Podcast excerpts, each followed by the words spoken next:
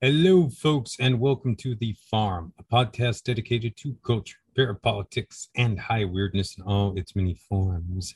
This is your host, Recluse, aka Stephen Snyder, the longtime curator of the Visup blog and author of A Special Relationship Trump Epstein and the Secret History of the Anglo American Establishment. If you like what you hear here today, be sure to check me out at visupview.blogspot.com. That's V I S U P V I E W. That's all one word. Dot blogspot.com. And procure a copy of that book and my other works at the Farm's Special Store, which is at thefarmpodcast.store. That is the Farm Podcast, all one word, dot store. And please consider signing up for the Patreon. We've got two separate tiers. The lowest tier of $5, you get two additional full length shows per month. That's between three and four hours of bonus material with exclusive gifts and content. For the all access Patreon tier, you get a monthly Zoom party and all kinds of other goodies, including exclusive investigative reports from Cluse, State of the Unions, and other uh, treats. Quite a bit of stuff up there. I just recently covered the 2012 Captive Nations Summit. I was feet away from Elena Zelensky shortly before she went to meet with uh, Joe Biden. It was a, uh, a fascinating event. All kinds of things, such as Putin's uh, potential assassination, were discussed. If you want to find out about all that good stuff, sign up at the Patreon, kids. You will not be disappointed. All right. For today's outing, I am joined today by my favorite repeater, Mr. John Brisson of We Have Read the Documents. John, thank you so much for joining us again today, sir. Glad to be here as always, Recluse. As always, that's right. All right, it's time for the eighth and final installment in our examination of international fascism. This show is going to be off the chain. This time around, we are headed into the future, kiddies. Now, unfortunately, the great Danny Wow, the real visionary behind this series, is unable to join us. Danny's had some health problems right now. It, it's nothing serious, but there was some, but that and some scheduling conflicts prevented me from getting back on here for this last outing. I'm sorry for that, and we wish him a quick and speedy recovery from uh, the issues that he's presently having.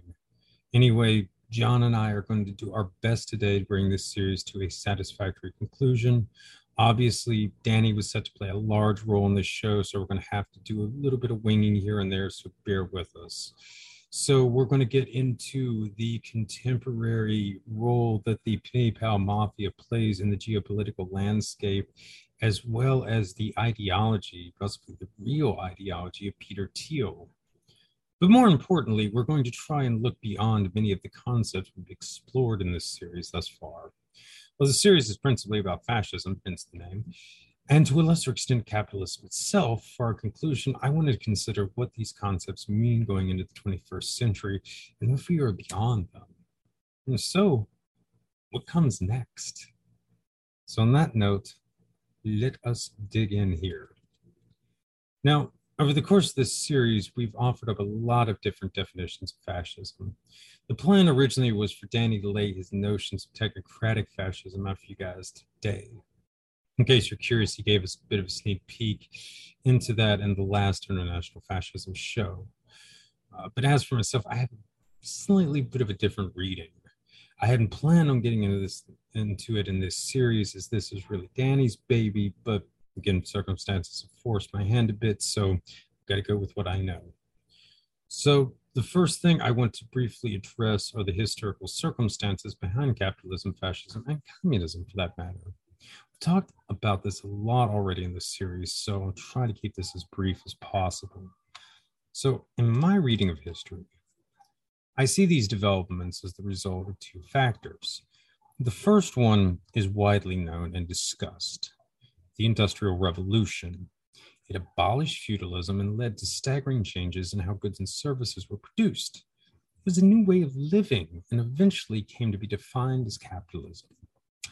Obviously, there were a lot of flaws with capitalism from the get go, and there's only been further exasperated as the years have gone on. Thus, many of the major political ideologies that have emerged since the inception of capitalism have tried to address its peculiar nature and failings, let's just say. The most extreme versions were communism, theoretically the working class's response, and fascism, the response of the capitalist class.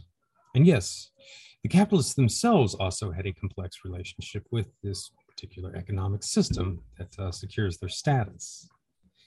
Anyway, that brings uh, us to the next major development concerning capitalism, communism, fascism, and the one that you don't really hear a lot about. And that's the Peace of Westphalia. Again, it's not really invoked nearly as much as it should be, in my estimation. Now, for those of you unaware, the Peace of Westphalia, which unfolded shortly after the, um, the mid 17th century in the Thirty Years' War, I believe, is generally when it is believed that the conception of the modern nation state came into being. Now, prior to this period, authority was widely dispersed in various European regions by a wide variety of aristocrats, monarchies, church officials, guildsmen, and so forth. Jurisdictions were all over the place. I mean, the Catholic Church claimed territory in pretty much all of uh, Europe, where they had, you know, properties and that kind of thing. Where loyalties lay and what institutions were supreme was extremely ambiguous up to the Renaissance. Now, with the emergence of the nation state, there was now a clear line of succession from the chief executive in a contained and defined territory on down through the ranks of the bureaucracy and so on. And when we take this kind of thing for granted now, this profoundly changed both how citizens interacted with their government as well as their ways of living life, I mean, obviously up to this point had been largely localized. Mean, it was still largely localized, but for the first time, this really, I think, when nationalism was, you know today, started to emerge as well. I mean, really, before then, people just tended to associate much more with their villages or their cities or that kind of thing. Anyway, as far as communism and fascism go, the importance of the Peace of Westphalia, there is an importance of the Peace of Westphalia is rather obvious. Communism looks to the state as the final means of resolving inequality. This is a notion that you know really couldn't have existed prior to the Peace of Westphalia. Fascism, by contrast, views the power of the state to impose inequality. But both are ultimately wedded to the Westphalian state, in my estimation you really need the state for these ideologies, especially communism, and frankly, I think really to some extent fascism as well. I mean, I know we've had sort of this question. I mean, if it can exist in the private sector throughout the series, but again, that's kind of something we'll get into here in a little bit. But anyway, but modern capitalism, it's also dependent on the state. And this drives the capitalists nuts, man. It really does. They don't want the state to interfere in how they accumulate their wealth or how they run their businesses or much of anything else. But they're dependent on the Westphalian state for their wealth. They attempt to subvert the state so that it cannot impose the policies of the public on the capitalist class as well. They're um, providing them with the necessary capital to continue. What I mean by that is, among other things, or I should say, really the necessary structure to continue. And what I mean by that is the legal system. While a lot of libertarians will argue that law is not needed to enforce contracts, collect debts, and so forth, history just doesn't bear that out. So the Westphalian state provided the capitalists with a clear legal structure and enforcement capabilities to operate in. Again, you know, having debts and stuff is all well and good, and you can accuse people and demand that they pay them, but if you don't have a way of you know, enforcing the debt collection, it doesn't really mean a lot. And again, I mean, most practical practical purposes, the government is the most effective means of doing this. Frequently provide, and beyond that, it frequently provides vast amounts of capital to the private sector, which in many cases could be raised by no other institution than the state. I mean, this is another thing that again is huge to capitalism. I mean, almost all of the major industries great corporations. I mean, really going back to the the early ones, like the British East India companies, were or the various East India companies that the European powers had were almost the totally creations of the states. And again, this is true very much of the um, the American post-war economy, which was fueled by so much spending and defense contracts and so forth. So, on top of all that, it also often serves as a safeguard against bad business practices by bailing out the capitalists. Something that, again, we've seen a lot of in recent years and it's not a new phenomenon. Again, go back and look at the British East India Company. It went belly up quite a few times and uh, needed more than a few bailouts. one of them actually resulted in the American Revolution, more or less. Um, so yeah, it's it's a lot more wedded to the state than a lot of the theories of capitalism would have you believe. I mean, I know that's that's not how it's supposed to be, but that's the reality. A lot of ways, it could be argued it's as much of the statist ideology as communism or fascism. Again, I know that's a really controversial statement to a lot of people out there, but again, I uh, stand by that the the governments of the various European powers were instrumental in, uh, and later the American one, in creating what we think of now as capitalism. So, capitalism and communism, fascism are all closely wedded to the Industrial Revolution and the Westphalian Peace, both of which were in full swing by the mid 16th century. This period, and the roughly 100 years before it, was some of the most profound in human history it wasn't just a total overturning of social structures that existed for centuries. So, and again, this is the end of feudalism, you know, all this other good stuff. I mean, you essentially also have the scientific revolution breaking out around this time as well.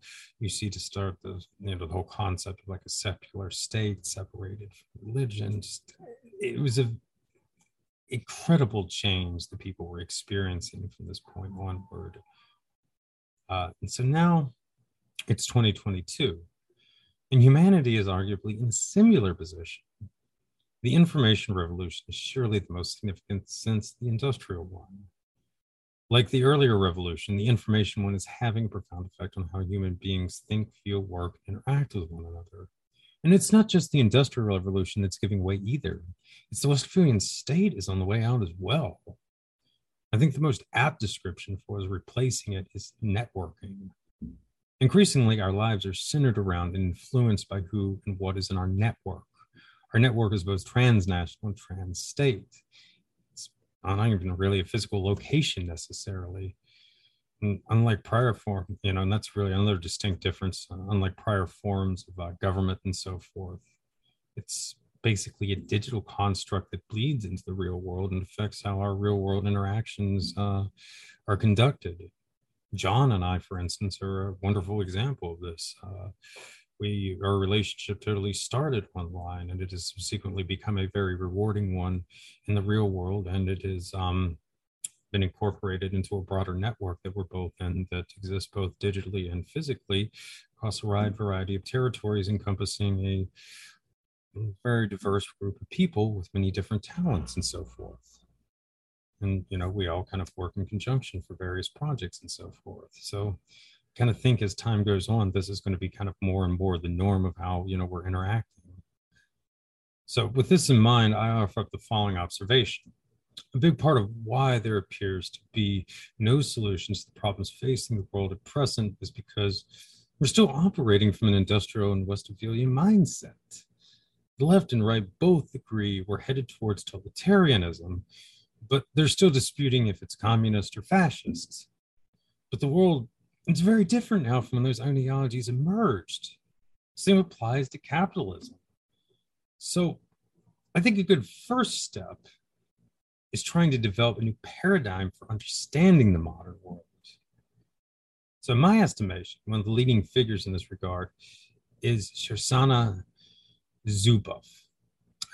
I hope I'm pronouncing her name right. Thousands of apologies if I'm not. Her book, The Age of Surveillance Capitalism, is not just a breathtaking historical account of the rise of mass surveillance in the digital age, but it's a philosophical treatise on what this means for humanity. She offers up concepts she dubs surveillance capitalism, hence the title, though I kind of think post capitalism may be more apt, maybe even post fascism as well, as we shall see. Regardless, this is a heady concept and there's a lot to unpack. So before we get into surveillance capitalism proper, I need to briefly discuss two of Zuboff's other key concepts, and they're the hive mind and big other. All right, so to start out with the hive mind, I'm actually going to read not from Zuboff's work, but from another one here by a gentleman called Erik J. Larson. This is from a book called The Myth of Artificial Intelligence, which we're going to uh, hear a lot more about when we get into the conclusion here. But he had some stuff on the hive mind as well, which I think is really interesting. So, first off, here's like kind of a basic definition that he offers up with this. Um, the ploy is ironically conservative. When smartphones are seen as evolving into superintelligence, then radical inventions become unnecessary. We keep in place designs and ideals that benefit the status quo, all the while thinking of unbridled progress. Human intelligence becomes collective, like a hive of bees, or worse, the hive mind of Star Trek's Borg collective, always organized by some invisible someone behind the scenes. Basically, in this mythology, the human mind becomes an outdated version of coming machines. So that's interesting. He goes on to note if we had to pick a year that human potential died as a serious online meme anyway, 2008 would be the frontrunner. Big data itself entered the lexicon. Chris Anderson of Wired published the uh, provocation that big data would replace theory and science, a not so subtle suggestion that human innovation could simply be outsourced to computation. And AI by 2008 had been repackaged in its modern guise as data science. The trajectory here, in retrospect, seems obvious. From citizen bloggers, individuals forging a new human future, to hive minds buzzing about, making encyclopedias, to big data and AI replacing human thinking, even writing us of pesky theory and science. Human nature is not a machine, as Benkler quoting Mills just two years earlier. Suddenly, Benkler's hope for humanity online got subsumed into the mythology of AI a machine revolution that now displaces and ignores human creativity. Like much discussion about AI these days, the transformation seems foolishly motivated and conceived, to put it mildly. Now, we're going to get more into this whole concept too about the collectivity because this is a really fascinating notion. But now I wanted to get into Zuboff's concept of the hive mind here for you guys. So, okay, Eric Schmidt of Google emphasizes the crucial insight that differentiates AI from the way people learn. Instead of the typical assurances that machines can be designed to be more like human beings and therefore less threatening, Schmidt and company argued the opposite. It is necessary for people to become more machine like. Machine intelligence is enthroned as the hypothesis of collective action in which all the machines in a network system move seamlessly towards confluence, all sharing the same understanding and thus operating in unison with max- maximum efficiency to achieve the same outcomes. The jackhammers do not independently appraise their situation. They each learn what they all learn. They each respond the same way to uncredentialed hands, their brains operating as one in the service to the policy. The machines stand or fall together, right or wrong, together. As Eric Schmidt and others lament, when driving, people mostly learn from their own mistakes, but they literally run from the mistakes of others. People collectively make the same mistakes over and over again. As a result, hundreds of thousands of people die worldwide every year in traffic collisions. AI evolves differently. When one of the self driving cars makes an error, all of the self driving cars learn from it. In fact, new self driving cars are born with the complete skill set of their ancestors and peers. So collectively, these cars can learn faster than people. With this insight, in a short time, self-driving cars safely blended into our roads alongside human drivers as they kept learning from each other's mistakes. Sophisticated AI-powered tools will empower us to learn better from the experiences of others. The lessons with self-driving cars is that we can learn and do more collectively. This is a sufficient but extraordinary statement of the machine template for the social relations of an instrumentarian society. The essence of these facts is the first, machines are not individuals. And second, we should be more like machines. The machines mimic each other, and so must we. The machines move in confluence, not many rivers, but one. So must we. The machines are each structured by the same reasoning and flowing towards the same objective. So must we be structured. John, I wanted to open this up here, like briefly for you, because I know the hive mind thing. You see this a lot, like in the QAnon uh, stuff and what have you. Do, do you have like any thoughts on like it turning up in this kind of like context? I mean, yes. I mean, we see uh, the work of uh, Professor uh, Dilly and Arturo Taf- uh, Tafoya. You've had Arturo on, uh, and they uh, Dilly re- uh, recently released a paper kind of showing all of the Twitter accounts, um, you know, tweeting and interacting with bot networks and each other and people who um, are either in the QAnon operation as operatives or opportunists, or people who are true believers, uh, kind of just uh, feeding off of each other and gaining momentum and spreading the mythos, uh, you know, surrounding the QAnon operation, as well as uh, each other's accounts. Uh, to very elevated heights that even of itself was pushed by uh, the algorithms on Twitter or possibly even by uh, Twitter itself and Jack Dorsey. So you would see kind of this collective network of people uh, and artificial intelligence uh, coming together to, you know, spread the quote unquote great awakening uh, the QAnon mythos uh, to the public. And though there's a claimed crackdown uh, on uh, the QAnon posts on Twitter now, and many uh, supposedly uh, pushers of such narrative uh, have been banned off off of Twitter, but it's still being anybody can go take a look uh, alive and well and some of it is being pushed by artificial intelligence directly some of it is being pushed again by true believers or operatives or opportunists even though i don't see how someone could still believe uh, and trust a plan. But nonetheless there's some people who genuinely still do. And i mean the psychographical psychological and spiritual warfare is thick is thick with the qanon operation. And maybe there has not been uh, this amount of chaos magic or uh, this grand deception that's ever been done in the digital realm in human history. I don't know.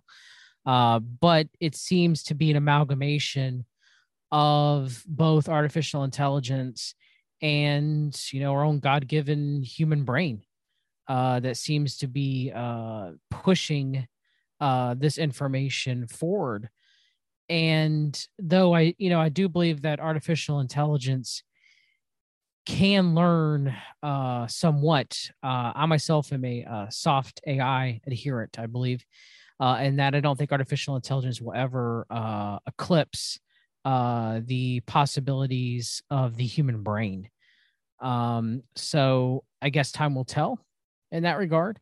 I just we'll don't necessarily think, the end, um, but think it's possible. But it, did, did, did that kind of yeah, no, I just add more information you know, I just I want to point this out to people that this hive mind concept is. I mean, I'm sure probably a lot of people listening to this have probably encountered it before, but this notion. I mean, it's also been you know um, circulating in a lot of counterculture circles for many years as well. I mean, I think actually going back to you know, again around like 08 or well, you have the New Age Global Consciousness well, Project, before, right? Well, before then, though, I mean, it was actually the Anonymous Collective that really, I think, pushed the hive mind thing uh, in the counterculture.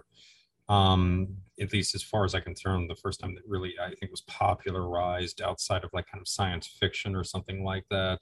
But I mean, that was, you know, again, the anonymous attacks, the early ones were also sort of seen as uh, an instance of how this like kind of collective hive mind could like work in conjunction, you know, in interaction with machines and so forth. And um, it might actually have been, you know, where it kind of entered into some of these other lexicons too, with things related to Q and so forth.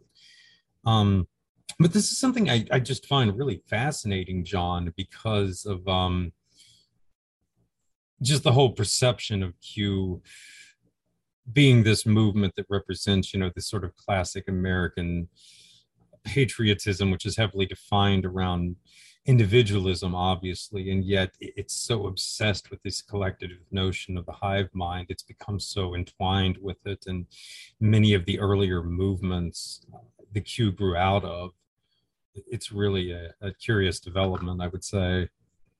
I mean, not yes, very much so. It's something that continues to go on to this day. You Well, know? that's what I'm saying. Yeah. And I mean, just the whole notion with the AI and so forth. Um, but again, you know, this is another thing, especially we get into the end and kind of talk about the mythos of a lot of this stuff. It's important to emphasize that the Q collective is a big part of pushing this stuff, guys. Okay. All right. So, next concept I got to unpack here from Zuboff. And is Big Other. Guys, probably guess when she says Big Other, she's talking about our AI overlords. Okay. So here's specifically what she says about Big Other. Surveillance capitalism is the puppet master that imposes its will through the medium of the ubiquitous digital apparatus. I now name the apparatus Big Other. It is the sensate, computerized, connected puppet that renders, monitors, computes, and modifies human behavior. Big Other combines these functions of knowing and doing to achieve a pervasive and unprecedented means of behavior modification. Surveillance capitalism's economic logic is directed through Big Other's vast capabilities to produce instrumentarian power, replacing the engineering of souls with the engineering of behavior.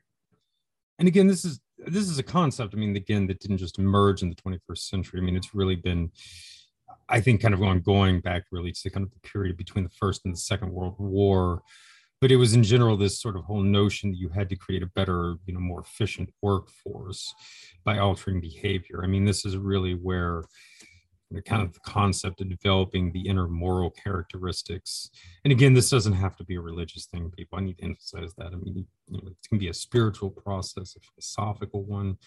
Religion can be a part of it if that's your path, but it doesn't have to be. But you know, let's just talk about the inner morals and characters here. That really started to go out the window. I mean, kind of around the time of the First World War, and now we're at the full-blown concept where any of that is irrelevant. It's all just about the outside behavioral norms that we can observe. All right, so continue with Zuboff. The instrumentarian power cultivates an unusual way of knowing that combines the formal indifference of the neoliberal worldview with the observable perspective of radical behavioralism. Now, radical behavioralism, that's B.F. Skinner she's talking about for those of you unaware. Continuing.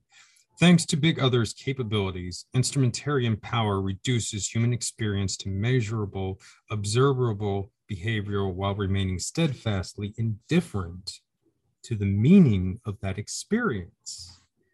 I call this the new way of knowing radical indifference. It is a form of observation without witness that yields the observe of an intimate, violent political region and bears an utterly different signature of havoc. The remote and abstracted contempt of impenetrability complex systems and the interest that the au- that author them, carrying individuals on a fast-moving current to fulfill others' ends. What passes for social relations and economic exchange now occurs across the medium of this robotized veil of abstraction. Instrumentarianism's radical indifference is operationalized in big others dehumanized methods of evaluation that produces equivalence without equality. These methods reduce individuals to the lowest common denominator of sameness, an organism among organisms, despite all the vital ways in which we are not the same.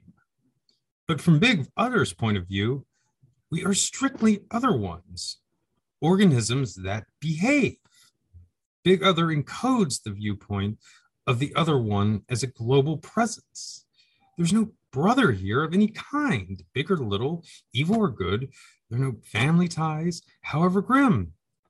There's no relationship between Big Other and its object, otherized objects, just as there's no relationship between B.F. Skinner's science, scientists and subjects. There is no domination of the soul that displaces all the intimacy and attachments with Terra far better to let a multitude of relationships bloom. Big Other does not care what we think, feel, or do, so long as millions, billions, trillions of sensate actualizing computerized eyes and ears can observe, render, datify, and instrumentalize the vast reservoirs of behavioral surpluses that are generated in this galactic uproar of connection and communication. And this is very much true. Assuming that we can create an AI, again, assuming, this big assumption here, it's capable of that is surpassing human intelligence and human thinking, it is beyond arrogant to assume that it would perceive the world as the way that we would. And on top of that, there's another strange kind of aspect to this that has occurred to me. I don't, you know, want us to get too bogged down in the woo woo here, but I mean, also this, you know, whole issue with observation, the constant observation. Quantum physics, you know, again, this is somewhat debatable, but I mean, in a lot of uh, accepted um, circles of quantum physics now, it's believed that the act of merely observing something has an effect on it. We're, you know, thinking of this from biological organisms observing something, and specifically human beings. I mean, you have all this observed observation that's coming from some kind of like machine intelligence. I mean, how is this factoring into other things in our conception of reality and so forth? I don't want to get you know too bogged down in metaphysics because that's you know this isn't what this series is about. It's not kind of in keeping with the parameters that Danny set. But I mean, again, from even just a philosophical perspective, there's a lot to ask here, folks. There really is. All right, so let's get into um, surveillance capitalism proper now. So, what the heck is this? Surveillance capitalism departs from the history of market capitalism in three startling ways. This is um, Zuboff and uh, surveillance, the age of surveillance capitalism. Continuing with, by the way. First, it insists on the privilege of unfettered freedom and knowledge. Second, it abandons long-standing organic repositories with people. Third, the specter of life in the hive betrays a collectivist societal vision sustained by radical indifference and its material expression in big other. So let's get into these three aspects here that she uses to define surveillance capitalism. The first is freedom and knowledge. Okay, so begin with it.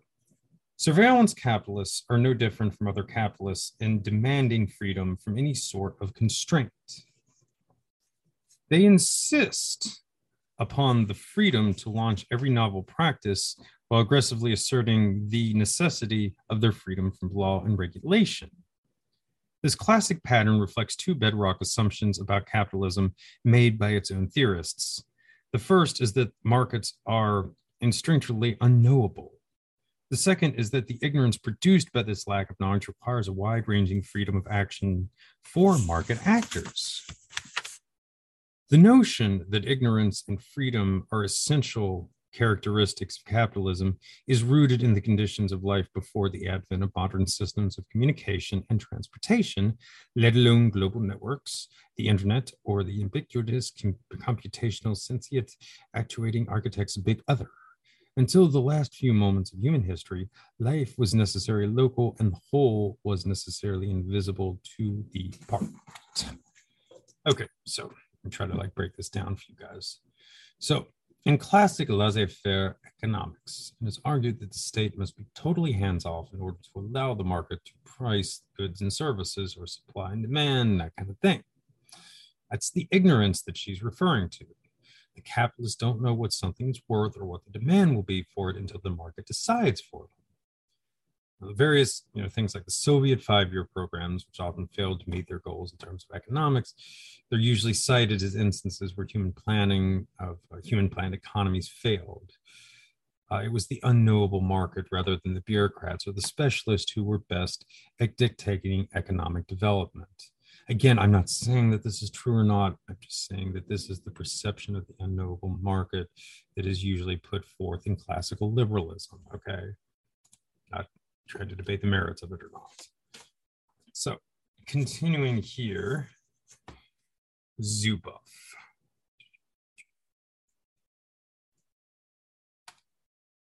Something is aware is wrong It is true that many capitalists, including surveillance capitalists, vigorously employ these centuries old justifications for the freedom when they reject regulatory, legislative, judicial, societal, or any other form of public interference in their methods of operation. However, Big Other and the steady application of instrumentarian power challenge the classic pro quo of freedom for ignorance. When it comes to surveillance capitalist operations, the market is no longer invisible, certainly not in the way that Smith or Hayek imagined that it would be. That's Adam Smith, obviously, and um, Frederick Hayek, who's a very popular libertarian oriented economist.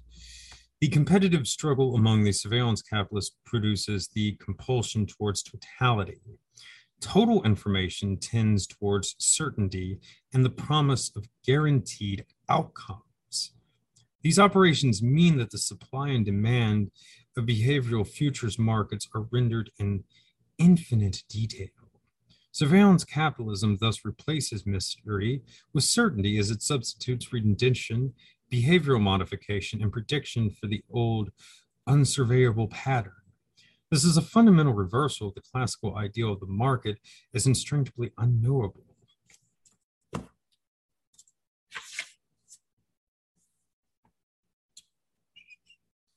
As, as, Google's Eric Schmidt observed in 2010, you give us more information about you, about your friends, and we can improve the quality of our searches. We don't need you to type at all. We know where you are. We know where you've been we can more or less know what you're thinking about.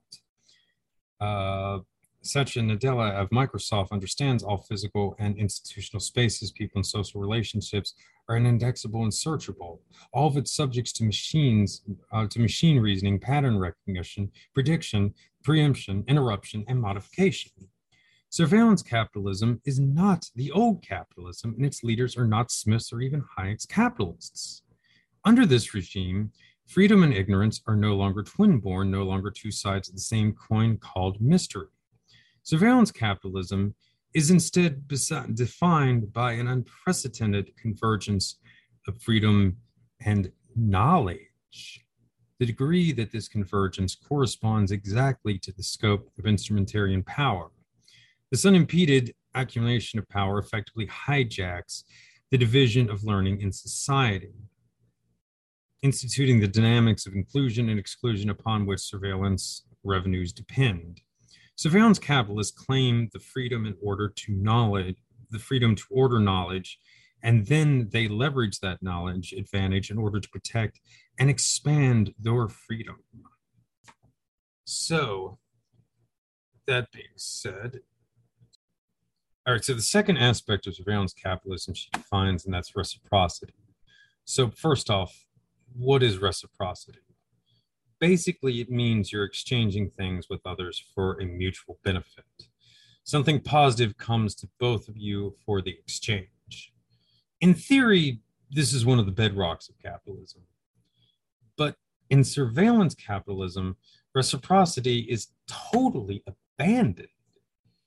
Zuboff gives two reasons for that. So they are, quote from the book here First, surveillance capitalists no longer rely on people as consumers. Instead, the axis of supply and demand orients the surveillance capitalist firm to businesses intent on anticipating the behavior of populations, groups, and individuals. The results, as we have seen, is that users are sources of raw material for digital age production processes aimed at new business customers basically we become the you know new uh, raw materials more or less folks. That's what she's kind of getting at here. Anyway to continue where individual consumers continue to exist in surveillance capitalist operations purchasing roomba vacuum cleaners dolls that spy smart vodka bottles or behavior-based insurance policies just to name a few examples social relations are no longer founded on mutual exchange and these and many other instances, products and services are merely hosts for surveillance capitalism's parasitic operations. To give you a great example of this, every time you do a Google search, Google makes money off of that. Okay. So you're basically earning Google revenue. They're using you as a form of capital, and you're in a lot of cases not even like aware of it. You're getting, I mean, almost no benefit from what Google is deriving from this. Okay. Second, by historical standards, the large surveillance capitalists employ relatively few people compared to their unprecedented computational resources. This pattern, in which a small, highly educated workforce leverages the power of massive capital intensive infrastructure, is called hyperscale. This historical discontinuity of the hyperscale business operation becomes apparent by comparing seven decades of GM employment levels and market capitalization to recent post IPO data from Google and Facebook. Uh, from the time that they went public in 2016, Google and Facebook steadily climbed the heights of market capitalization, with Google reaching 532 billion by the end of 2016, and Facebook reaching 332 billion, without Google ever employing more than 750,000 people, or Facebook more than 18,000. General Motors took four decades to reach its highest capitalization mark of 225 uh, 100.5 billion in 1965 when it employed 735,000 uh, 735,000 women and men. Most startling is that GM employed more people during the height of the Great Depression than either Google or Facebook employs at the height of their market cap- capitalizations. So again, this is another thing too. The old industrial revolution uh, again, I mean, for all its faults, I mean, it did create these massive factories that required massive amounts of workers to keep them going and so forth. So eventually, once workers figured out how to organize, I mean, that gave the workforce a certain degree of power because you needed them to function. But increasingly, you know, we're moving away from that. The rise of all these digital technologies, as um, Zuboff is getting at here, I mean, increasingly it's about these highly trained technicians who need very specialized degrees and so on and so forth.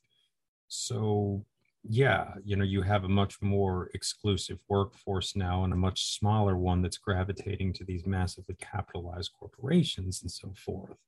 So that's kind of another, you know, interesting dynamic about this. You know, we just don't need the massive amounts of workers like we did in pretty much all other stages of human history. It's just that simple. We don't. Uh, is another you know, thing that I think this makes this era a little different than some of the previous ones. But anyways, so much uh, for repository here. Now let's get into Zuboff's third characteristic of surveillance capitalism. I find this to be the most interesting one. She defines it as collectivism. So here's what this amazing woman has to say about this.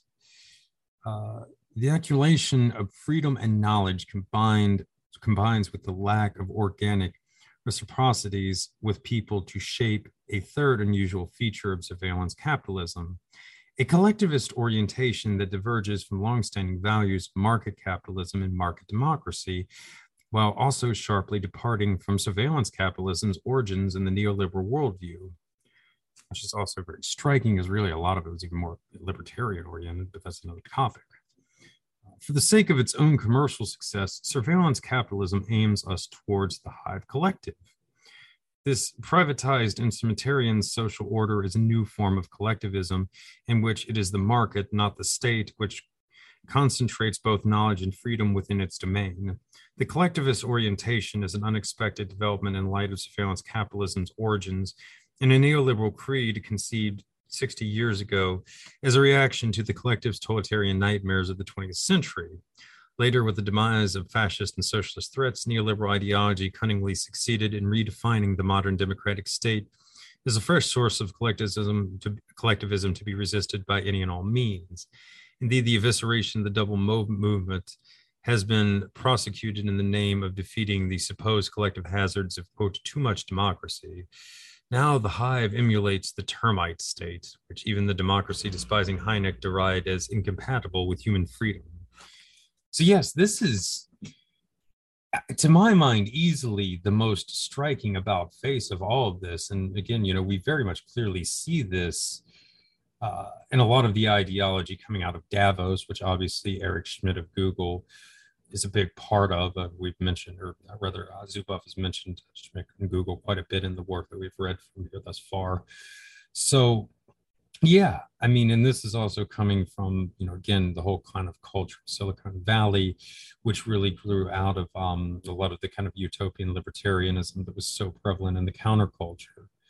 But I mean, these guys have almost all become born again collectivist, if you really want to get down to it. Um, I think, in no small part, due to this collection of big data and so forth. Uh, it's definitely an interesting development. Uh, John, do you have any thoughts on this thus far? Uh, no, not no. Go ahead, Steve. Okay, okay. All right. So to wrap up here with uh, Zuboff here, and uh, what is surveillance capitalism?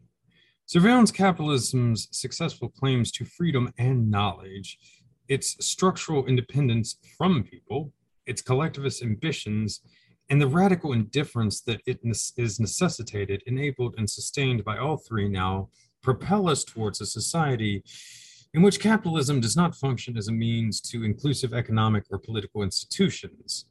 Instead, surveillance capitalism must be reckoned as a profoundly anti democratic social force. surveillance capitalism's anti democratic and anti egalitarian juggernaut is best described as a market driven coup from above. It is not a coup d'etat in the classic sense, but a, but a coup de gens, an overthrow of the people concealed as the technological Trojan horse that is Big Other. On the strength of its annexation of human experience, the coup achieves exclusive concentration of knowledge and power that sustains the privileged influence over the division of learning in society, the privatization of the central principle of social ordering in the 21st century. It is a form of tyranny that feeds on people but is not of the people. It is a surreal paradox. This coup is celebrated as a personalization, although it defiles, ignores, overrides, and displaces, displaces everything about you and me that is personal. And indeed, yes, it's essentially an attempt to try to lead a coup to over the world at large by something that is not human, if we are to believe the, the literature. It's a rather striking concept to deal with. So, let us get in here to the second part of our discussion. Zuboff got a lot into one of the leading surveillance capitalists, which is Eric Schmidt. She essentially singles out Google and Facebook as being the drivers behind the rise of surveillance capitalism. And I basically agree with her on this point. These are really the two major ones that the ones that have come up with all these different means of predictive modeling and so on and so forth that have been so crucial, or at least at the forefront. But I think she errs in trying to attribute a lot of Facebook surveillance capitalism to Zuckerberg. In my opinion, it is very much Peter Thiel who is the driving force behind this. You have to keep in mind that Peter Thiel founded Palantir prior to uh, investing in Facebook and Palantir was really spurred by the the whole total information awareness thing that DARPA had uh, tried to launch in the aftermath of 9/11. In fact, John Poindexter became an early uh, lobbyist for Palantir after uh, he was booted out of that whole fiasco. So anyway, Thiel very early on saw the importance of collecting data so that it could be used to analyze, you know, for these uh, predictive models and so forth that were um, beginning to look more and more promising with the rise of computers and so forth. Okay. So, I mean, this was a guy who was really there, I think, at the onset, maybe even more so than Google. I mean, Google obviously is probably the you know most polished of all the surveillance capitalists, but I kind of feel in some ways they might have stumbled more into what they were doing. Whereas I think Thiel, you know, was really the guy who first recognized a lot of the potential of this.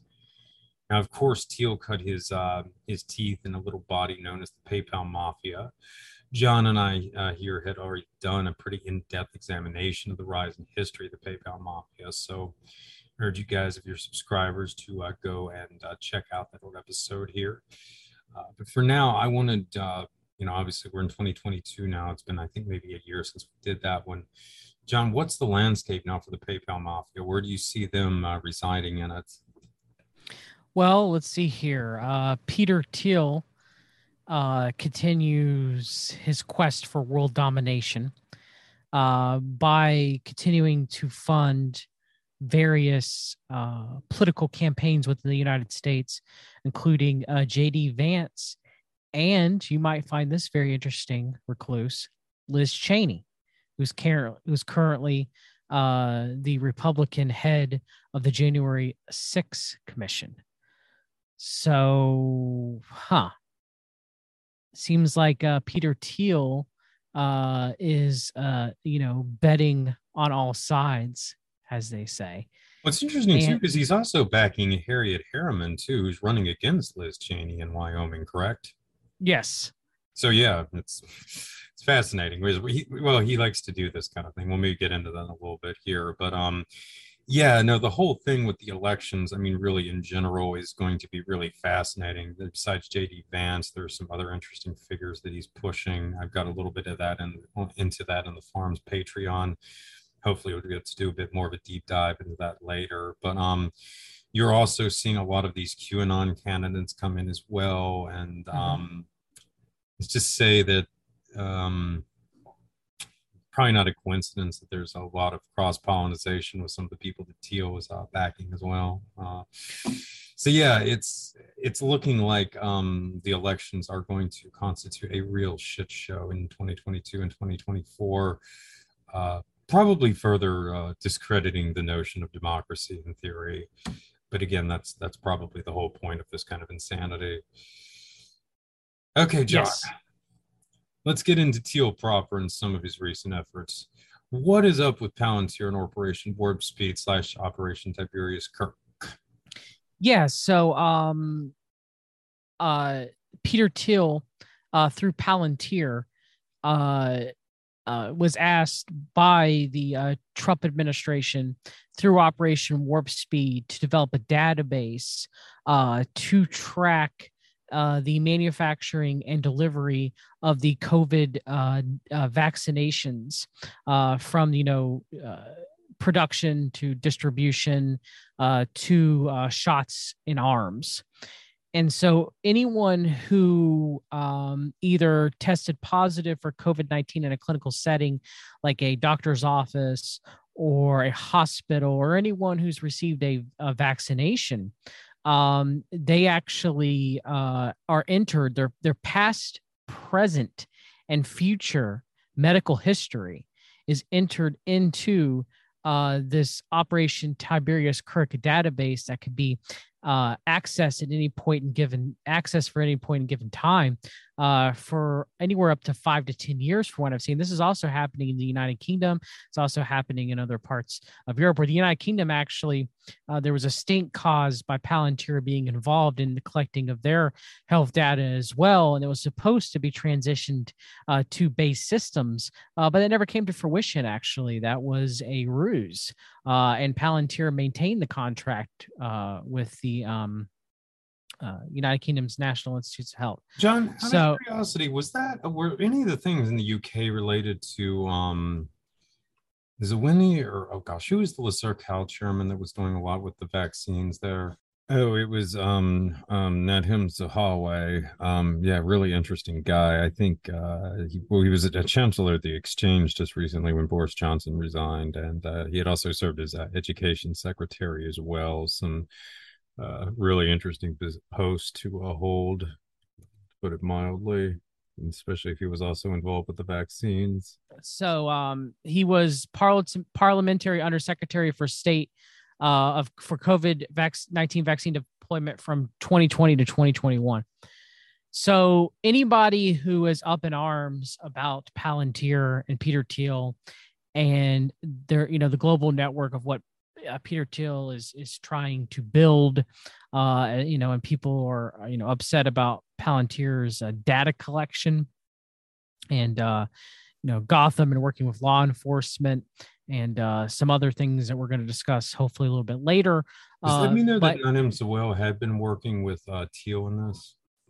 I don't know. I, I mean, yes, he yes he would have. Yes. Okay, with Pounder, yeah. Then that's interesting because is also a Bilderberger too, so that's kind of mm-hmm. um, sort of shows where I think also to a lot of these uh, these old alliances have really kind of started to shift as well. But it's fascinating. You see kind of like an X. And in fact, I think Thiel might even be like one of the top dogs in Bilderberg now. So that would really be interesting if you had like an X Sir Cowhead and Thiel, a big Bilderberg poobah working together in some of this in the UK.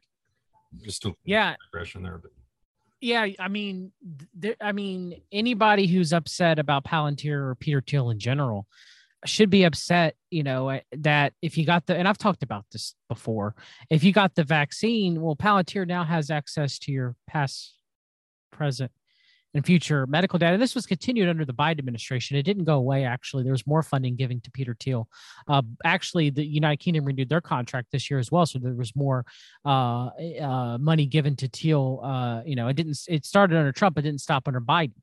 Uh, so now Palantir has your health data, and so what are they? Whom are they collecting it for? Are they collecting it for the world elite, the you know the United States, United Kingdom governments? Are they collecting them from for big pharma? Uh, I really don't know. Uh, but it, it's it's very alarming uh, because I don't think you would want you know anyone without your knowledge, let alone Palantir, have your past, present, and future uh, health history. Uh, there's numerous um, privacy laws. I would assume would be uh, broken by that. However, because of the urgency and the emergency of the COVID uh, pandemic, uh, it seems that that has been uh, overlooked. Uh, as well as, too, the United Nations Food Program was using modification of Operation Tiberius Kirk and Palantir to also track the vaccines that they were giving out through uh, their food program through the food because they would give people uh, hungry people in Africa food, but also give them a COVID vaccine as well. Uh, they were also tracking it too through the United Nations World Food Program, also supposedly uh, as well. Uh, so yeah, I mean, you see articles saying that Operation Tiberius Kirk was not a success, but it still continues on to this day. And I think those articles are actually try are actually to downplay uh, a success of literally Peter Thiel getting a hold of uh, hundreds of millions, uh, billions of uh, people's medical uh, data um, to, I would say, further refine psychographical warfare. Right, Recluse? I mean, more specifically with behavioral modification, but yeah, I mean, that's an aspect of it. But I mean, again, I think this ultimately goes back to the collectivist tendencies that a lot of these, um, you know, I mean, it's underpinning a lot of these policies and so forth. I mean, you're trying to alter human behavior fundamentally uh, to make essentially more predictable um, consumers, uh, citizens, whatever, you know what I'm saying? I mean, in a lot of ways, uh, again, I know people are probably sick of me invoking it, but I mean, the third season of um, uh, Westworld is really a great, I think, fictional depiction of how something like this would work. Or, I mean, the broader part of humanity has been so closely monitored from this, you know, various kinds of data collection from your social media, from your health, and then later probably from uh, data gathered from your brain neurosensor activity, things like that they'll be able to modify behavior to an extent that will become gra- or most of the populace become gradually more and more dehumanized and more easily to predict. And um, the aspects of the populace that don't, they will become these kind of outliners. Um, who uh, you might find this interesting, John. They have these uh, these sort of apps that they give them to get them to uh, engage in criminal behavior that uh, play out a lot like alternate reality games. Ironically, uh, that's really interesting, isn't it, John? oh, very much so. But we got something on that in a minute. Another yeah, yeah, uh, venture that uh, that uh, Peter Thiel's been involved in. Um, but why don't you tell us a bit about uh, Palantir and Citizen application right now? Yeah, so uh, Peter Thiel uh, has uh, has uh, um, through uh, the Founders Fund uh, has involved in uh, has evolved uh, has uh, financed um, this uh, citizen app um, which is a crowdsourced crime tracking app. Uh, and the and the Founders Fund has put in millions upon millions of dollars. Uh, it was I think Citizen was able to to raise recently 133 million dollars from Founders Fund, Sequoia Capital, and others. Uh, that was last year in 2021. Um, so the Citizen app is, is a way for it's pretty much a way for you uh, and it seems to primarily be used in, in, in, in major cities for people to record crimes, for people to talk about crimes, for people to report it to law enforcement, uh, and for people to, um, I mean, pretty much record anything. So the Citizen app also actually, interestingly enough, it was tied into Operation Tiberius Kirk, which I think it was the basis for an early COVID passport. And in numerous cities, you were able to uh, put in your your COVID vaccine information into the Citizen app and literally use it uh, as a COVID passport. Um, so you know, vaccination passport. So that was interesting integration there. You see integration between Citizen uh, and um, Oper- Operation Warp Speed, which, by the way, the Citizen app in of itself. Do you know what its original title for the app was actually called? But they changed it because it was uh too uh it was from Lord of the Rings, wasn't it, John? N- no, actually not this one. No, but a lot of Peter Thiel's was. It was Vigilante. Oh, Vigilante. That's good. That's good. So they were wondering, you know, do what you want, but these blokes have got some flair there. I will give them that. It kind of makes you think of mob, mob justice, right? So Vigilante was backed initially by a million dollars from Founders Fund. Uh, and of course, they rebranded as Citizen because, you know, I mean, think about it. Vigilante makes you think of mob justice, you know.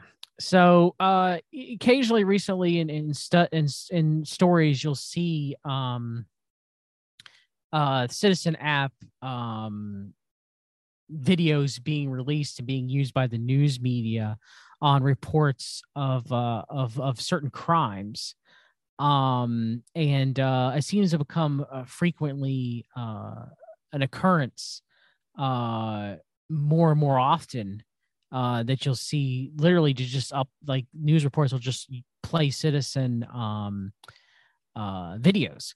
Uh, now, in and of itself, I don't necessarily, I, I, I guess, have a problem with the theory of the app, but who is it involved with? And that citizen uh, app in of itself uh, gives its um, user data to law enforcement. Uh, now they claim only in response to valid subpoenas, court orders, or search warrants, but eh, I don't know. And um, I mean, who's getting all of this information? You know what I mean? What could it be used from for? I don't know. But it's concerning nonetheless that Peter Thiel has such an investment involvement into this yeah, no, that's really interesting, man, in light of you know some of the stuff we've covered with like Gabby Petito and what have you. Because I mean, I had never really considered that angle. I mean, I had suspected that there was maybe some elements of an arc to the Gabby Petito thing. Uh, and if I may be correct on that, um, it would be a fascinating way to gather data on the kind of people who uh, you know would actually try to investigate a real crime and solve it and something like that that actually um, yeah there's some very fascinating implications to something like that john yeah actually i remember there was a movie actually about that that that there was um an advanced reality game that people were uh, uh filming uh, assassins oh, I wish I could remember the name of that movie. It was actually interesting when I I think it was Guns Akimbo. Uh, but um, yeah, I mean, this definitely is some sort of invasion of privacy. Uh, it wouldn't even be used, in my opinion, for maybe. Uh, well, John, that's that's what I'm kind of getting at. Privacy doesn't exist. In, in oh well, I know it does. I know. I, we're discussing about that's like another paradigm. Like we're we're beyond the whole thing of like privacy. It's you know, Big Other does not give us privacy anymore, John. Oh, I know. And so you know, it becomes like a, a voyeuristic type app. Um, and uh, you know, it was um supposedly um uh pulled briefly from the Apple store. I don't know if it still is because of quote unquote privacy or safety concerns.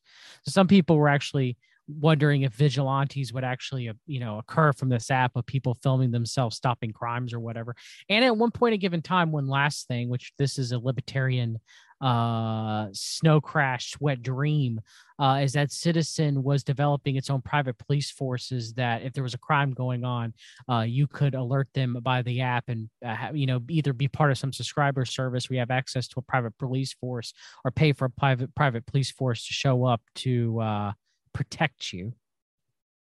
So. Hmm. Fascinating. Oh, all right, John, tell us a bit about the Clearview AI and Palantir in January 6th. Yeah, so this is this is something that I've been studying uh quite quite a while.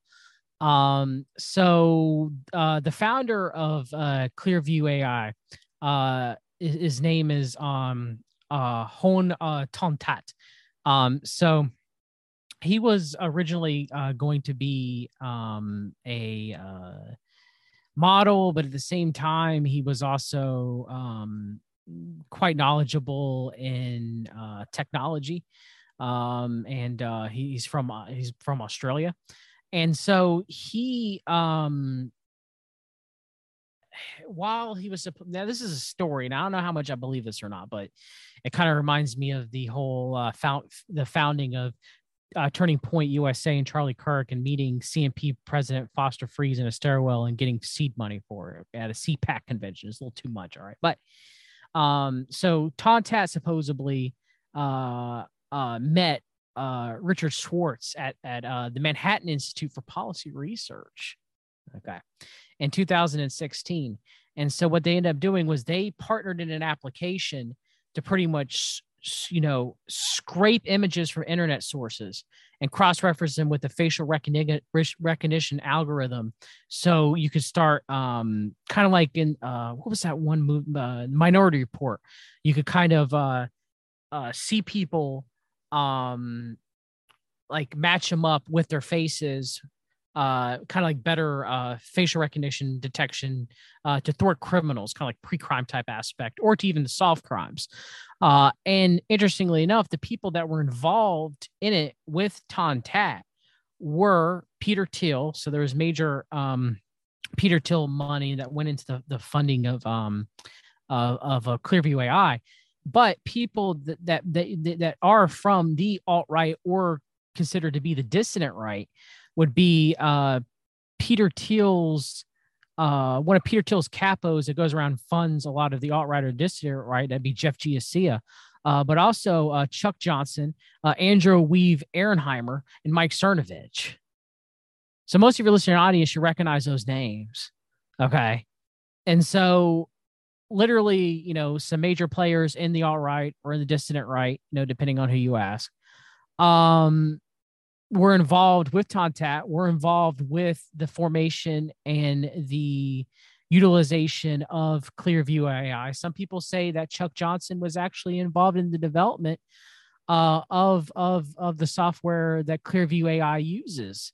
Um, and so, if that's the case, then uh, you know a lot of Clearview AI's technology uh, was developed by the All Right, was developed by the dissident right, was funded and directly developed by Peter Thiel, and it has been used in uh, by the sedition hunters, which you know most sedition hunters, uh, people try to identify the um, uh, the true believers, operatives, and opportunists that were at the January 6 um, riots. Uh, they um, their, their sedition hunters are, are using Clearview AI technology uh, to identify these people.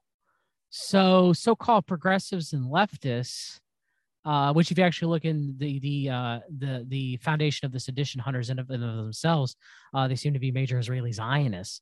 Uh, but uh, they're they're using, you know, you think they would be um, against the use of technology developed by the alt right, developed by the dissident right, developed by Peter Thiel, uh, to identify these so-called uh, true believers, operatives, and opportunists of January 6th, uh, mixed event. Uh, but no, they don't care. Uh, and so, yeah, that's interesting. And then recently, it also came out too as well, recluse, um, that um, the Ukrainian government uh, supposedly that Ton-That and Clearview AI offered Clearview AI to be used by the Ukrainian government to identify Ukrainian and Russian combatants and uh, missing Ukrainians, uh, you know, during the war uh, for free. Uh, just like, you know, Elon Musk, former, you know, uh, PayPal mafia, uh, offered the use of Starlink to Ukraine. So you know, right now Ukraine is using Clearview AI technology and Starlink, using you know literally PayPal mafia technology. All right, so you know, well, in fairness AI- to Ukraine, like I think their defense minister just told the Atlantic Council a few days ago that um, he was willing to um, open up his uh, his country to the Western powers to test all of their experimental um, technology. And so um, the Ukrainian they don't really seem to have an issue with this, frankly. No, and and I mean, you know, the um, I mean, the the, the limited hangout that's the American Civil Liberties Union. Uh, I mean, they sued Clearview AI for a clear breach of, I guess, what you would call biometric ethics I, I guess. Um, and so, um, you know, Clearview ended up settling with them uh, a few months ago, actually.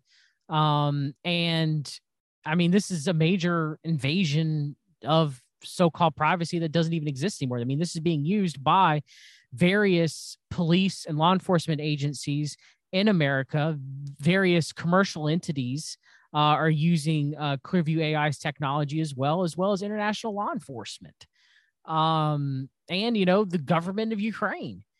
So they're literally building a database of your biometric data, and it's funded by Peter Thiel, and was developed by many alt right, dissident right, um, you know, people, uh, including primarily Chuck Johnson. So this should be concerning to everyone.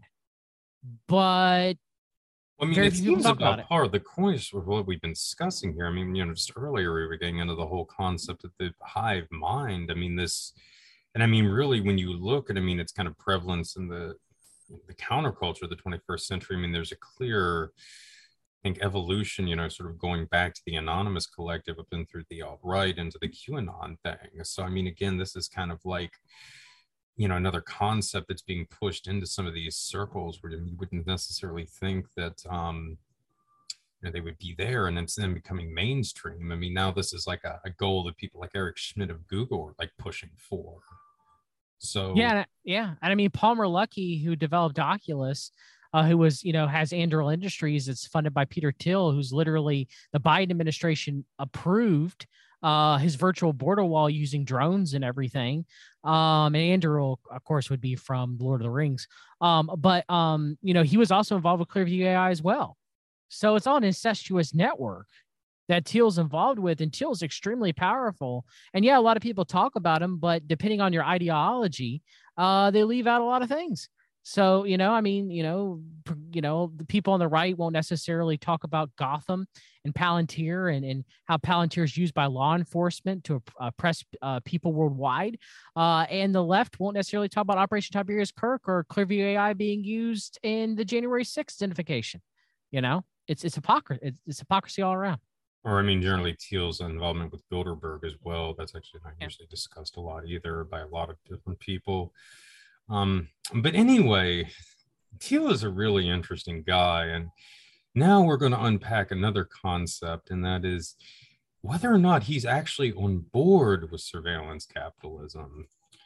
Okay, so Peter Thiel is often referred to as the contrarian for his tendency to bet against prevailing notions. And that provides us with the segue into the last section here, and that's basically whether or not surveillance capitalism as I just said, whether Thiel believes this is what we're heading towards or not. Does Thiel, in fact, believe the big other is going to fail? In fact, it sounds crazy, right? I mean, just before jumping to this conclusion, we need to consider another highly interesting work. It's one I've already mentioned before, but I'm bringing it up again. It's called The Myth of Artificial Intelligence, and it was written by a guy called Erik Larson, and he's he's an interesting dude in his own right. Uh, he was the founder of two DARPA-funded AI startups, actually. So he's actually, you know, worked in this industry, and he's currently working core issues in natural language processes and machine learning. So this isn't somebody who, you know, is uh, talking out of his ass here. He's actually worked in the AI field. And that's one another one of the reasons why the myth of artificial intelligence is probably the most scathing put down of AI you are going to encounter. I would really urge everybody out there to read it. He makes a very, very compelling case as to why um, the current concepts, the mythology, as he dubs it, of AI that uh, has become almost a religion, will not come to pass and may never come to pass. And I'm talking about specifically things like the singularity and a lot of this other insanity that, uh, you know, has really become a kind of modern mythos in certain quarters. So, it's a very very good work on a lot of levels he makes a lot of very compelling points about the limits of machine learning but in general as he argues essentially i mean you may be able to design an ai as we've done thus far that can replicate several human functions as well as a human being but unable to do the entire broad spectrum of things that human mind can accomplish we're not remotely close to anything like this and again we might never be it's a very um, well uh, constructed argument. I'm probably butchering it right now uh, tremendously. So please don't dis- let that dissuade you from picking up this great book. But as for our discussion here, it's especially relevant. Now, Thiel isn't mentioned much in this book in and of itself, but he gives it a glowing endorsement on the back. Uh, specifically, Thiel says, if you want to know about AI, read this book for several reasons. Most of all, because it shows how a supposedly futuristic reverence for artificial intelligence retards progress when it degenerates and most irreplaceable resource for any future progress, our human intelligence. Interesting. Okay. Anyway, based on several of the comments that Larson attributes to Thiel in the work, I'm left with the impression that Thiel probably contributed directly to Larson's philosophical outlook in this. So, in a way, I kind of wonder if this book might be Thiel's way of kind of subtly putting some of his own thoughts about AI out there in the marketplace. All right. So let's see here. What does uh, Larson say about Thiel in the book? All right, so there are the references. First off, uh, the end of chapter 18 with Larson here. Although scientists in growing numbers are disconnected with data brain solutions to ongoing theoretical concerns, the ethos of big data AI is now firmly entrenched in science and culture generally. Ironically, as general intelligence is supposed to be emerging from AI and its applications to scientific research, it's noticeably downplayed in the roles of scientists. Billionaire tech entrepreneur and investor Peter Thiel remarked recently that innovations seem to be drying up, not accelerating. Tech startups, once dreamed to be the next big ideal to woo investors in the valley, but now have exit strategies that almost universally aim for acquisitions by big tech companies like Google and Facebook, who have a lock on innovation anyway, since big data AI always works better for whoever owns the most data. The fix is in. The question is whether, as Thiel puts it, there is now a derangement of the culture, quote, or whether the good ideas have already been snatched up.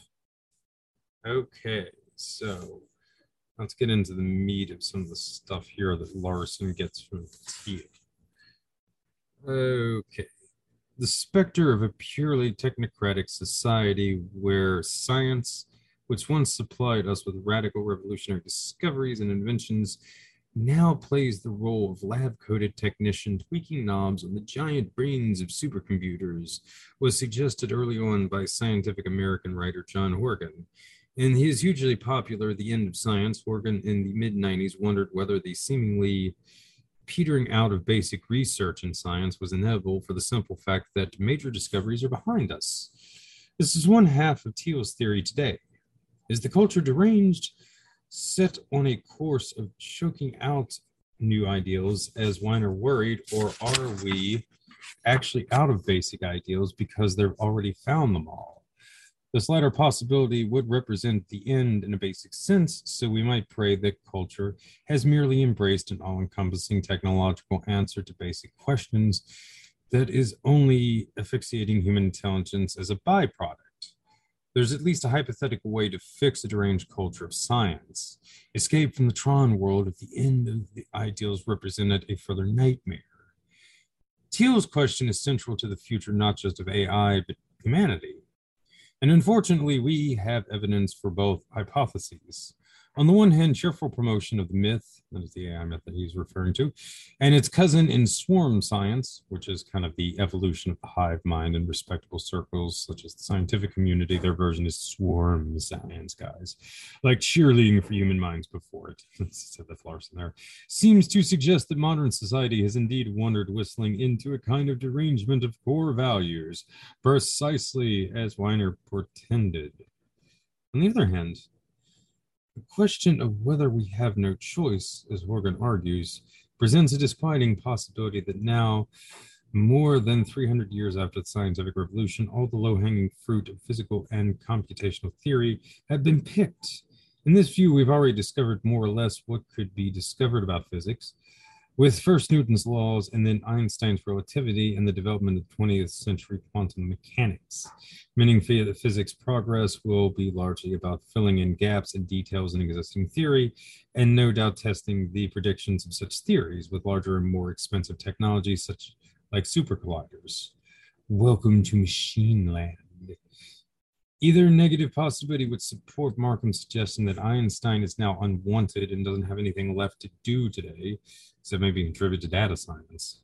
The inability of becoming super intelligence is here turned upside down because humans, so brilliant in discovering the fundamental building blocks of the universe, now must retire and watch as the culture turns from discoveries to tech, as the culture turns from discoverers to discoverers to technicians.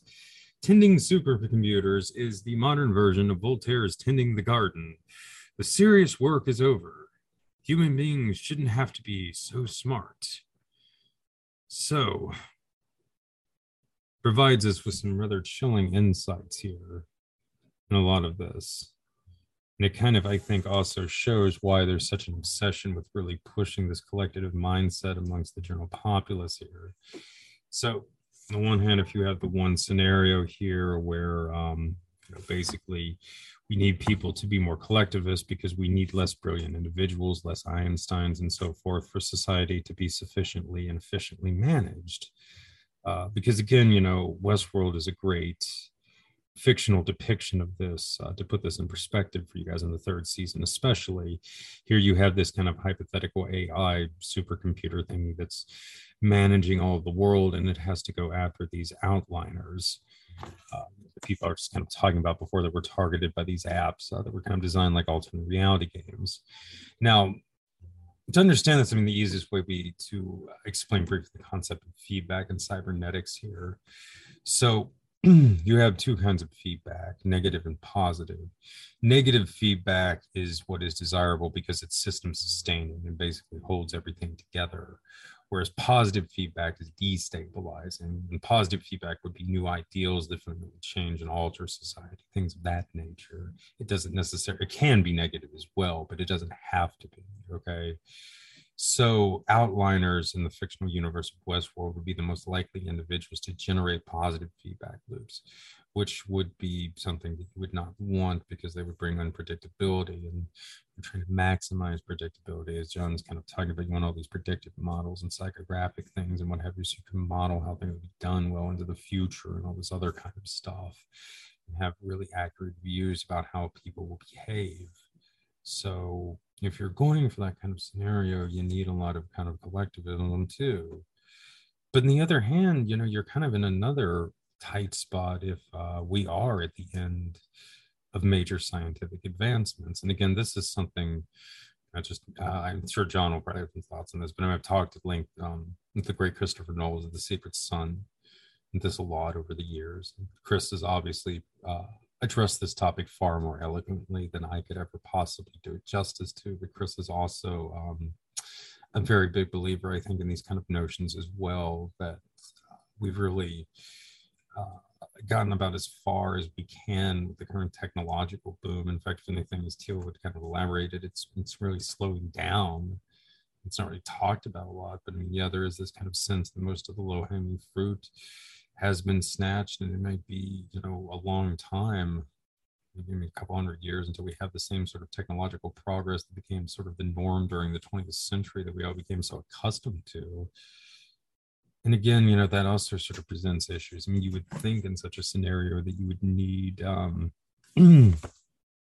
more genius, but um, as, uh, as it's kind of suggested, there's not really much for genius to do but to tend gardens at this point, which uh, again could be problematic, uh, as we'll kind of get into in my uh, series on the gifted program, where we kind of started to. I've already started that in the subscriber section of the farm, but uh, to get into depth, we'll uh, see how a lot of uh, gifted kids have definitely kind of gone a little crazy and had to be dealt with over the years. It's, um, one of the problems with genius when it's not properly applied, it can lead to a lot of mental breakdowns, and geniuses can do a lot of damage, uh, not restrained. So, anyway, it's kind of another reason why uh, you would also potentially want to push this sort of collectivist mindset. Because again, you know, if you're going to have uh, what is almost a kind of Byzantine society, let's just say, and I say this in sort of the sort of stereotypical perception of the quote unquote Byzantine Empire. There actually was no such thing as a Byzantine Empire to the modern era when uh, later historians dubbed it such, the Eastern Roman Empire. But anyway, um, whatever you want to call it, there's just generally this perception of just you know, retardation. I mean, they had this great high culture from the Romans, and they really didn't do much with it over the course of several hundred years. And I think essentially this is kind of what they're saying here. You know, you uh, we had built this great civilization, and we've gone about as far with it as we can, and now there's nothing really left. So, what do you do then? There's going to be, you know, a good chunk of the populace. You know, you can kind of condition them to become. Uh, more predictable. You know, we've already got a lot of the tech in place to accomplish a lot of this kind of stuff, but you're still going to have issues with um, other aspects of society, and that could lead to possibly long term instabilities, which the technology may not be capable of dealing with. And that kind of brings us into another interesting point here as well. Um, you know, when you sort of look again, as I had kind of alluded to earlier, I mean, it kind of seems like the two driving forces behind uh, this whole notion of surveillance capitalism are, you know, kind of Thiel through his mediums and Palantir and Facebook and a lot of this other stuff on the one hand, and then on the other hand, uh, Eric Schmidt through Google. I mean, Thiel, of course, is kind of at the Bilderberg level and the international scale. I mean, he works a lot with the alt right and that kind of thing in the U.S um, you know, uh, Schmidt on the flip side of the coin is kind of your Atlantic Council, uh, New America Foundation guy in those sort of circles. I mean, he's sort of their boy and certainly a big part of the Davos thing as well.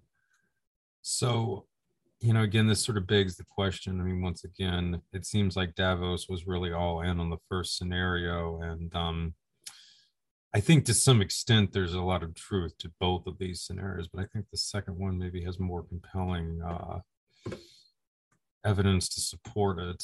Um, you know, I mean, I know a lot of people are generally uh, always convinced that the people surrounding Davos are invincible, but uh, I recall the days when Agenda 2030 was Agenda 2020. Um, and I kind of suspect it'll be Agenda 2040, if not Agenda 2050 at some point in the coming years. Uh, a big part of that is just because, again, the final steps, I think, in this super technology that they were really banking on just haven't materialized. And um, some of the other policies that they've embarked upon are now starting to have some real concerns to this segment, I mean, one of the big things I think in general, both of them are kind of dealing with now is labor. I mean, as we sort of talked about before, labor has become increasingly superfluous. But I mean, on the flip side of the coin, we haven't quite got to the point yet where I mean, you can totally do away with you know the sense of the workforce that they were anticipating. A lot of this automation just isn't working nearly as well.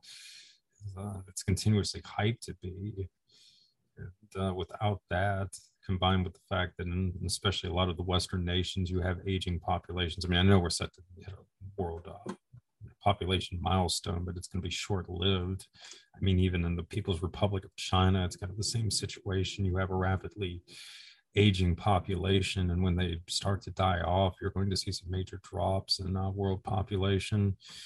And um, incidentally, among uh, many of the working age people, especially in a lot of the Western countries, a lot of them have died, especially in um, the last couple of years. So, again, there's uh, disputes for as to why that may or may not be, but despite the fact there's a lot of evidence out there of a slowing economy and so forth, I mean, we're still also with sort of this situation where I mean, you have like you know one job, one worker for every two job openings or something like that. So, yeah, uh, there's a lot of things like that are kind of playing into these scenarios that I think are working against this sort of uh, surveillance capitalist dystopia like that that especially the uh, the Davos circles of power were invested in, and that might potentially be uh, maybe the end game of a guy like Peter Thiel. He sees that it's it's not going to materialize, so he's maybe planning for other scenarios. So, John, I know it's like a little long-winded here, but uh, did you have anything to add or any thoughts or anything like that? No, not long-winded at all. I was listening to you. Um, I agree with Chris Knowles. Um, his whole series of Lucifer's technologies.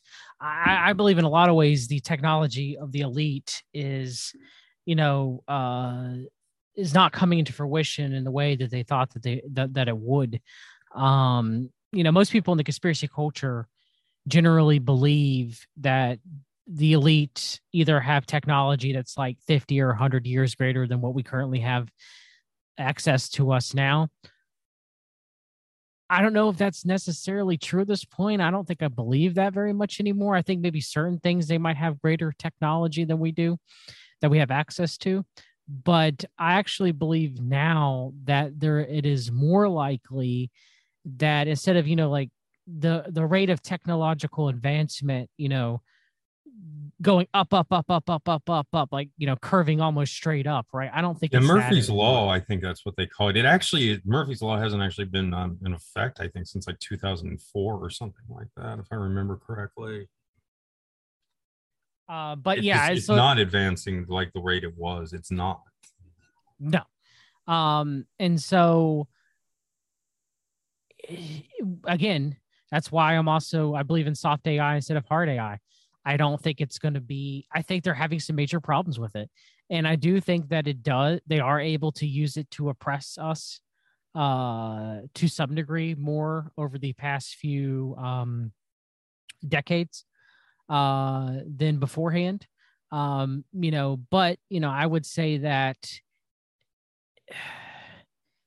maybe we're a little bit paranoid thinking that they can observe and record and listen to and process every single little thing that we say on a daily basis. I don't know. But there is a good possibility too, very much I believe, uh, like Elon Musk's uh, space ventures. Some of this technology could just be from a, a, a money grub uh, and just be vaporware, never coming to fruition. You know, I don't know. I don't know. Again, yeah, I mean, I think that's also a big part of it. I mean, it's a a big boondoggle as well. I mean, just really to further enrich, I mean, some of these characters too.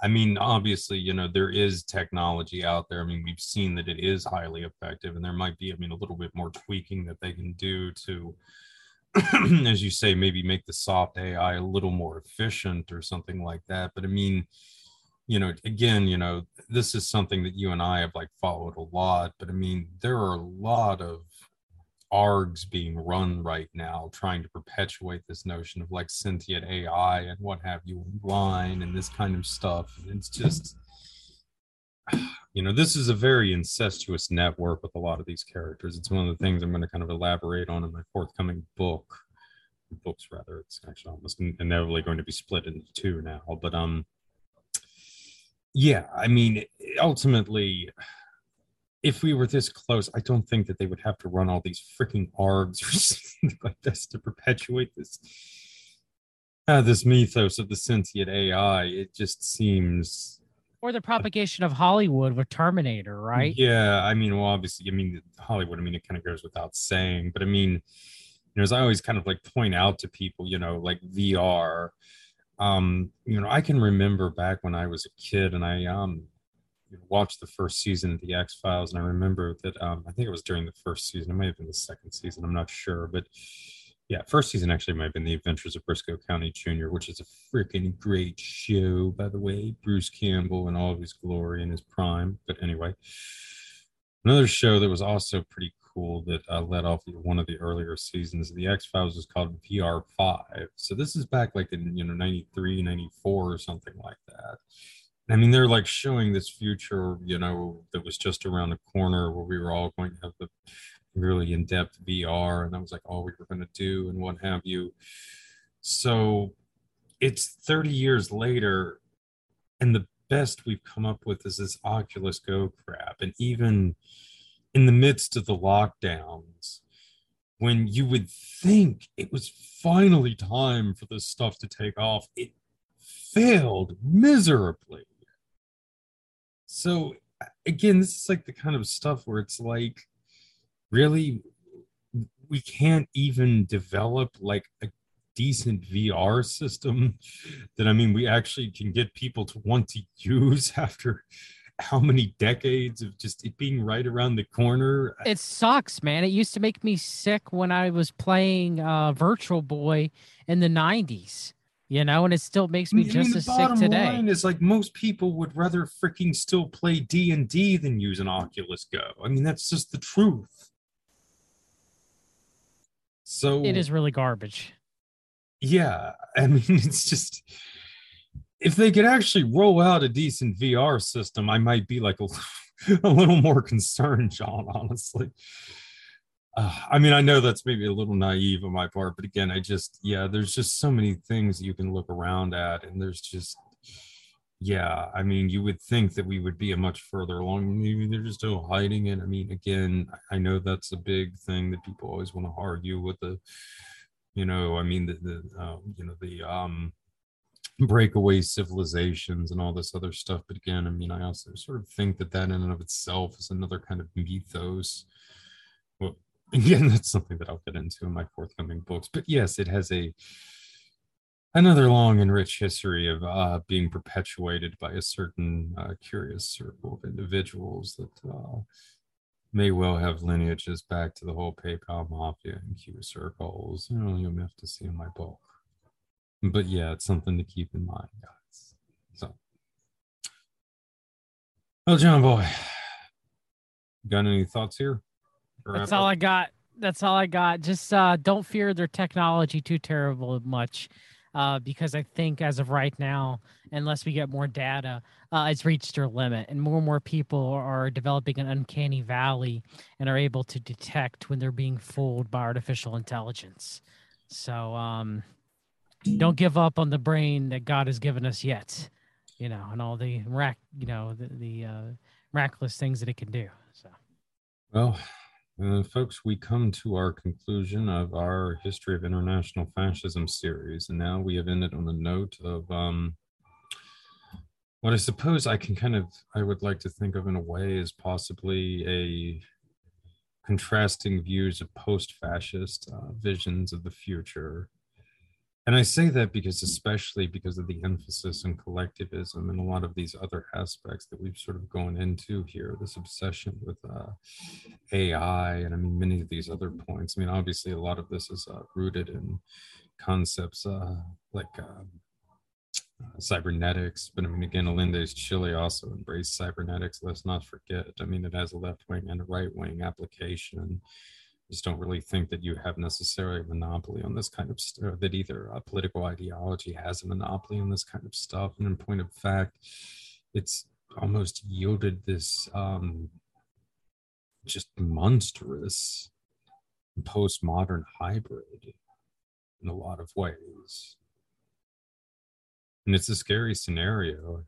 And I mean, even if the technology does not work out, there's still enough now to, as Thiel uh, pretty much accurately says, derange civilization to base it.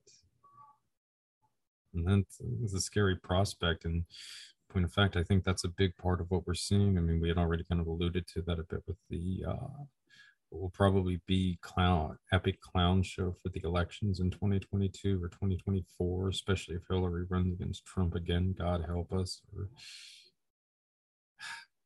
um, this would certainly qualify as a derangement of culture. This is, I think, kind of an aspect of uh, postmodern or post fascism that is certainly something to behold in one way or other. Yes. I think on that note, we uh, will sign things off. And again, I would like to thank all the participants in this. John, obviously, thank you very much. And Danny uh, for suggesting this and putting much of it together and all of your Herculean efforts. And uh, again, my apologies. Uh, we couldn't have you here. Um, and also, I'm sure this probably was not uh, the note that you necessarily wanted us to uh, end on, but uh, gotta go with what I know, sir. And uh, hopefully, uh, at least this was uh, something that people will find appealing here. Also, too, got to thank Mr. Russ Blunt uh, for his invaluable contributions at the onset, as well as the great Dr. Future. And my man George of Cav Dev uh, did two shows with him. Uh, one on Latin on the uh, Colts throughout Latin America, also with Danny, and the one that we both did on South Africa. Uh, so again, also thank you very much to George. Uh, this was very much a labor of love for everybody involved.